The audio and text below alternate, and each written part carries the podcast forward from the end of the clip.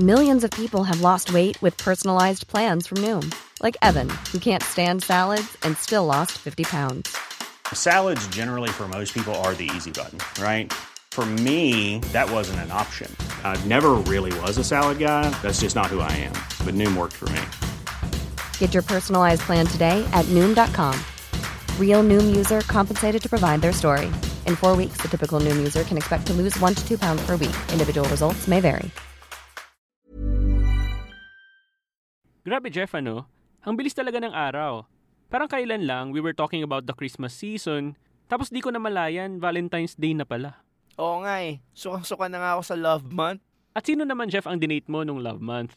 Nako, JC, I am currently in a relationship with my PhD thesis, no? So, wala. I just had a fine dining with my laptop. Ikaw ba? Well, same lang tayo.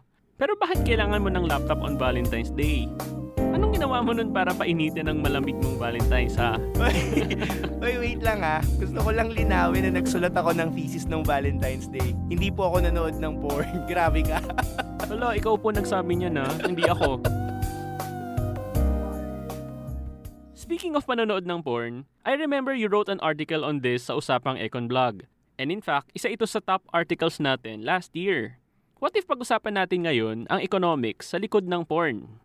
Um, sige, bilang love month naman at sineselebrate din natin ng self-love.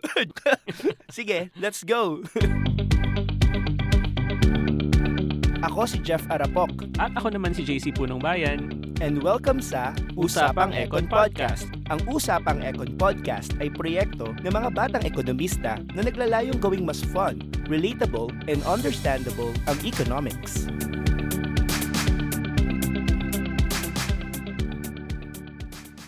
So JC, may tanong ako sa'yo. Kailan ka ba na-expose or namulat sa mundo ng porn?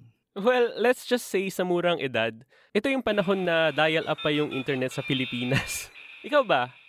Ako, I remember nung bata pa ako, like 7 years old, nakakakita na kasi ako ng Playboy magazine sa bahay ng pinsan ko.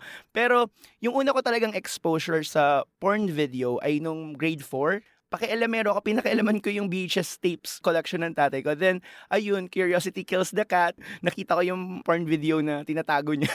Gusto ko yung may collection talaga yung tatay. yes. Pero grabe no, makikita mo talaga yung evolution ng porn industry over time. I mean, noong 1950s, di ba sumikat yung adult magazines like Playboy and Hustler?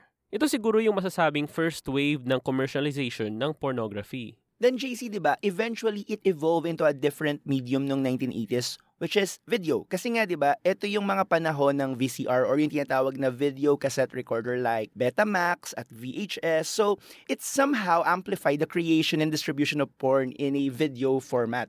You're right. Pero I think, yung digital age talaga yung tuluyang nagbago ng mukha ng porn industry. Mas naging madali at accessible na talaga sa mga tao ang panonood ng porn. You can do it on your personal laptop or phone, di ba?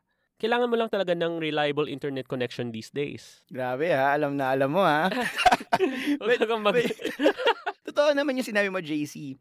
May nabasa nga akong US study na nagsasabing ang porn watching is one of the internet activities na may pinakamataas na global bandwidth consumption. O di ba, lumelevel siya sa pagsa-stream ng Netflix at YouTube. Speaking of porn consumption, Siguro it will be interesting for our listeners if we can walk them through some key statistics and figures on porn consumption. Actually, JC, medyo mahirap talaga makakita na actual porn consumption data bilang patago yung pag-consume nito, di ba? But luckily, nagre-release ang Pornhub ng year-in review taon-taon. Kaka-release lang nila nung December nung 2019 porn consumption stats nila eh.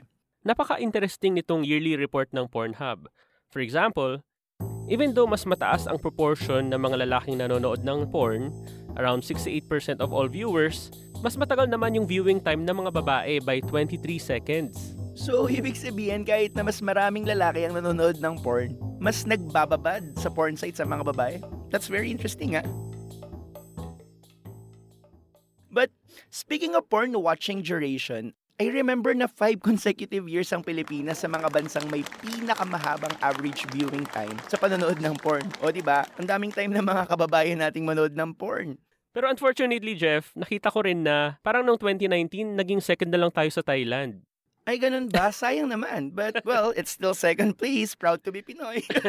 But on a serious note, I think it's also possible na kaya mahaba yung average viewing time natin is because of our broadband and internet speed dito sa Pilipinas.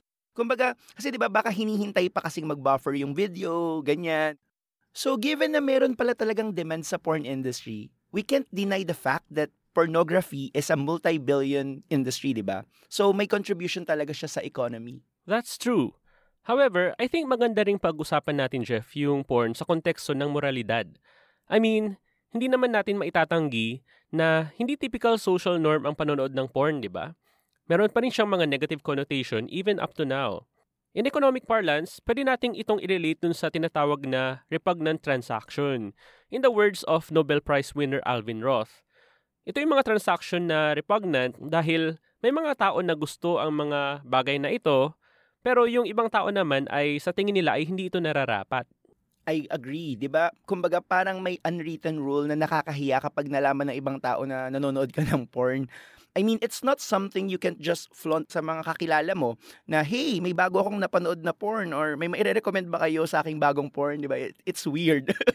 so, Jeff, in your opinion, do you think pornography is bad? Parang ang hirap sagutin ng tanong mo, but of course, hindi ako magpapaka-plastic. May market ang porn industry. Kumbaga, it creates job and wealth. However, like any industry, di ba, marami rin kasing issues na kinakaharap ang porn industry which includes human trafficking and child pornography. That's a good point.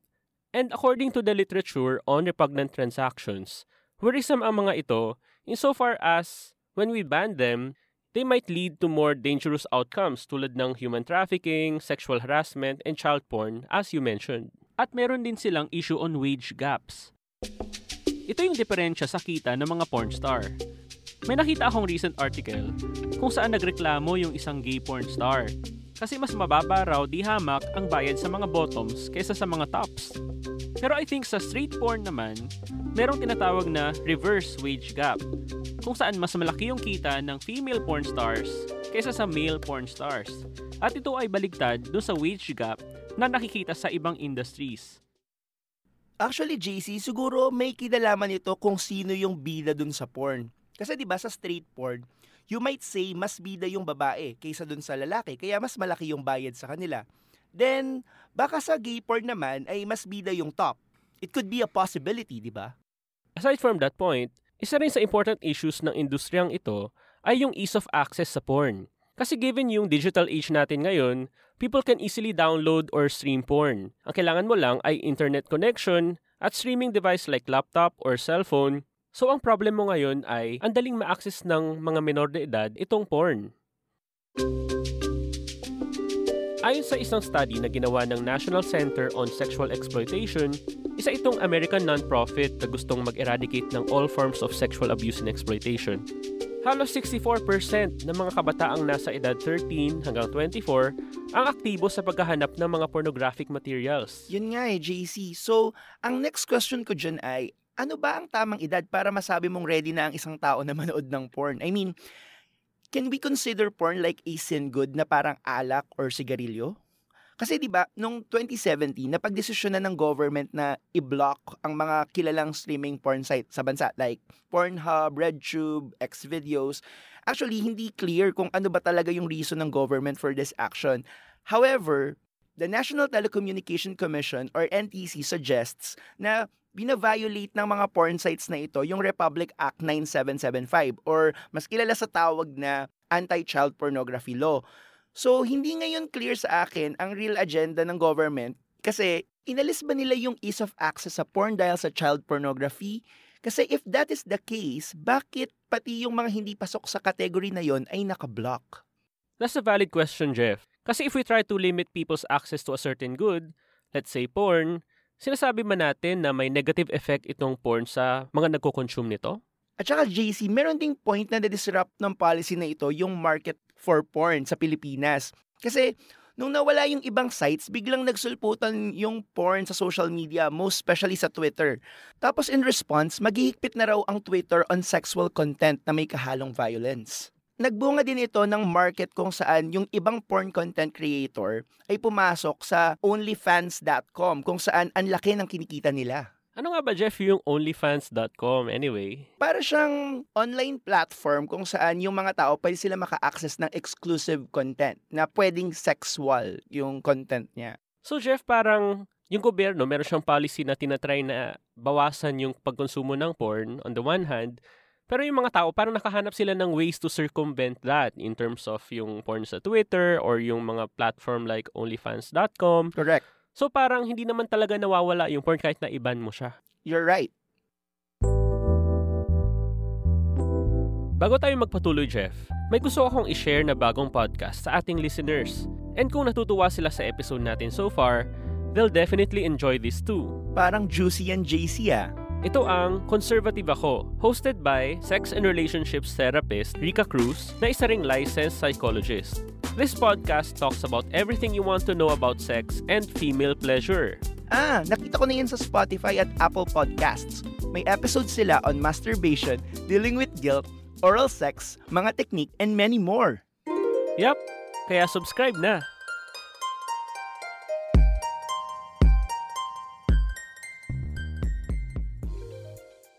Jeff, isa pang serious aspect nitong pornography ay yung potential impact nito sa kriminalidad. Sa totoo lang, madami ng studies ang tumingin sa relationship ng porn at criminality like rape and sexual assaults. However, yung findings ng mga studies na nabasa ko left me with more questions than answers because of their conflicting conclusions. Kahit nga ako nalilito rin, Jeff eh.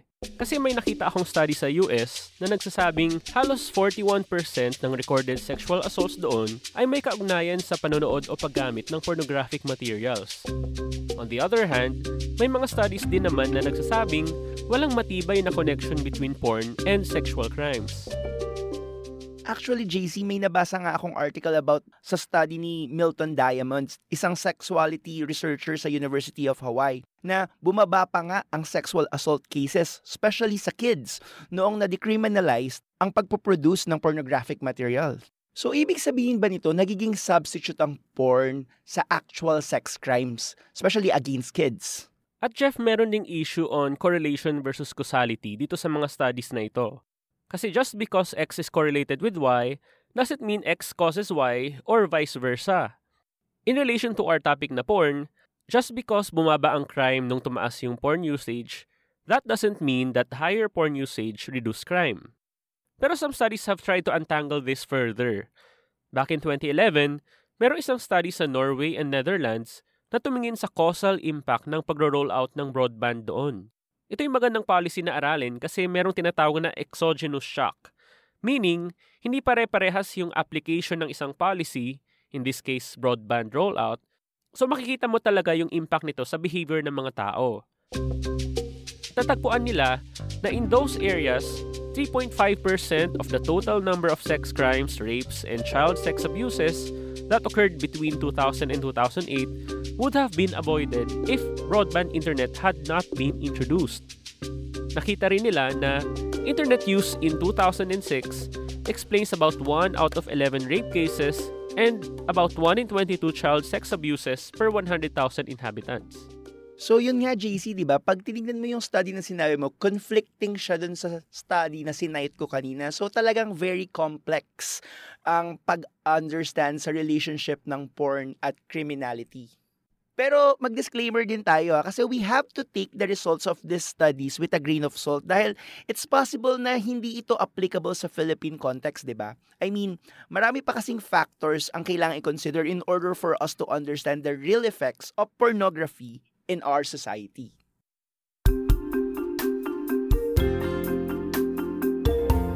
So next time magbukas kayo ng porn sites, at gaya nung ginawa mo Jeff nung Valentine's Day with your laptop, alalahanin natin na napaka-nuance and complex pala nitong usapin ng porn. Grabe ka JC ha. Nililinaw ko po, hindi ako nanood ng porn nung Valentine's Day. Nag-thesis po ako. Feel ko nag-set up ka pa nga ng account sa onlyfans.com. Oy, eh. grabe ka JC ha. Tumigil ka. Ako si JC Punong Bayan. At ako si Jeff Arapok. Ang Usapang Econ Podcast ay isang Puma Podcast production. Ang episode na ito ay isinulat namin ni Jeff. Tumulong sa pagbuo ng episode si Miguel Bolante at Trisha Aquino. At ang nag-edit naman ay si Nina Toralba. Sundan niyo po kami sa aming blog sa usapangecon.com i-like and i-follow nyo rin kami sa aming Facebook page at Usapang Econ Blog at sa Twitter naman at Usapang Econ. Thanks for listening!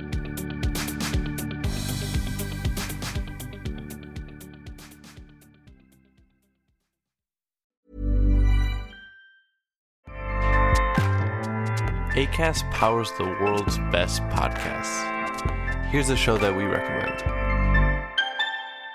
The Real Housewives is a guilty pleasure for most, but if you're looking to not feel guilty about that pleasure, tune in to Everything Iconic with me, Danny Pellegrino, where I break down all the messy moments and behind the scenes antics of Bravo's popular franchise. And on Everything Iconic, I also interview celebrity guests like Kelly Ripa, Kiki Palmer, Drew Barrymore, Cameron Diaz, and more about their guilty pleasures, their past work, and so much more. So if you're pop culture obsessed and find yourself watching way too much reality TV like me, tune in to Everything Iconic with Danny Pellegrino wherever you listen to podcasts. ACAST helps creators launch, grow, and monetize their podcasts everywhere. ACAST.com.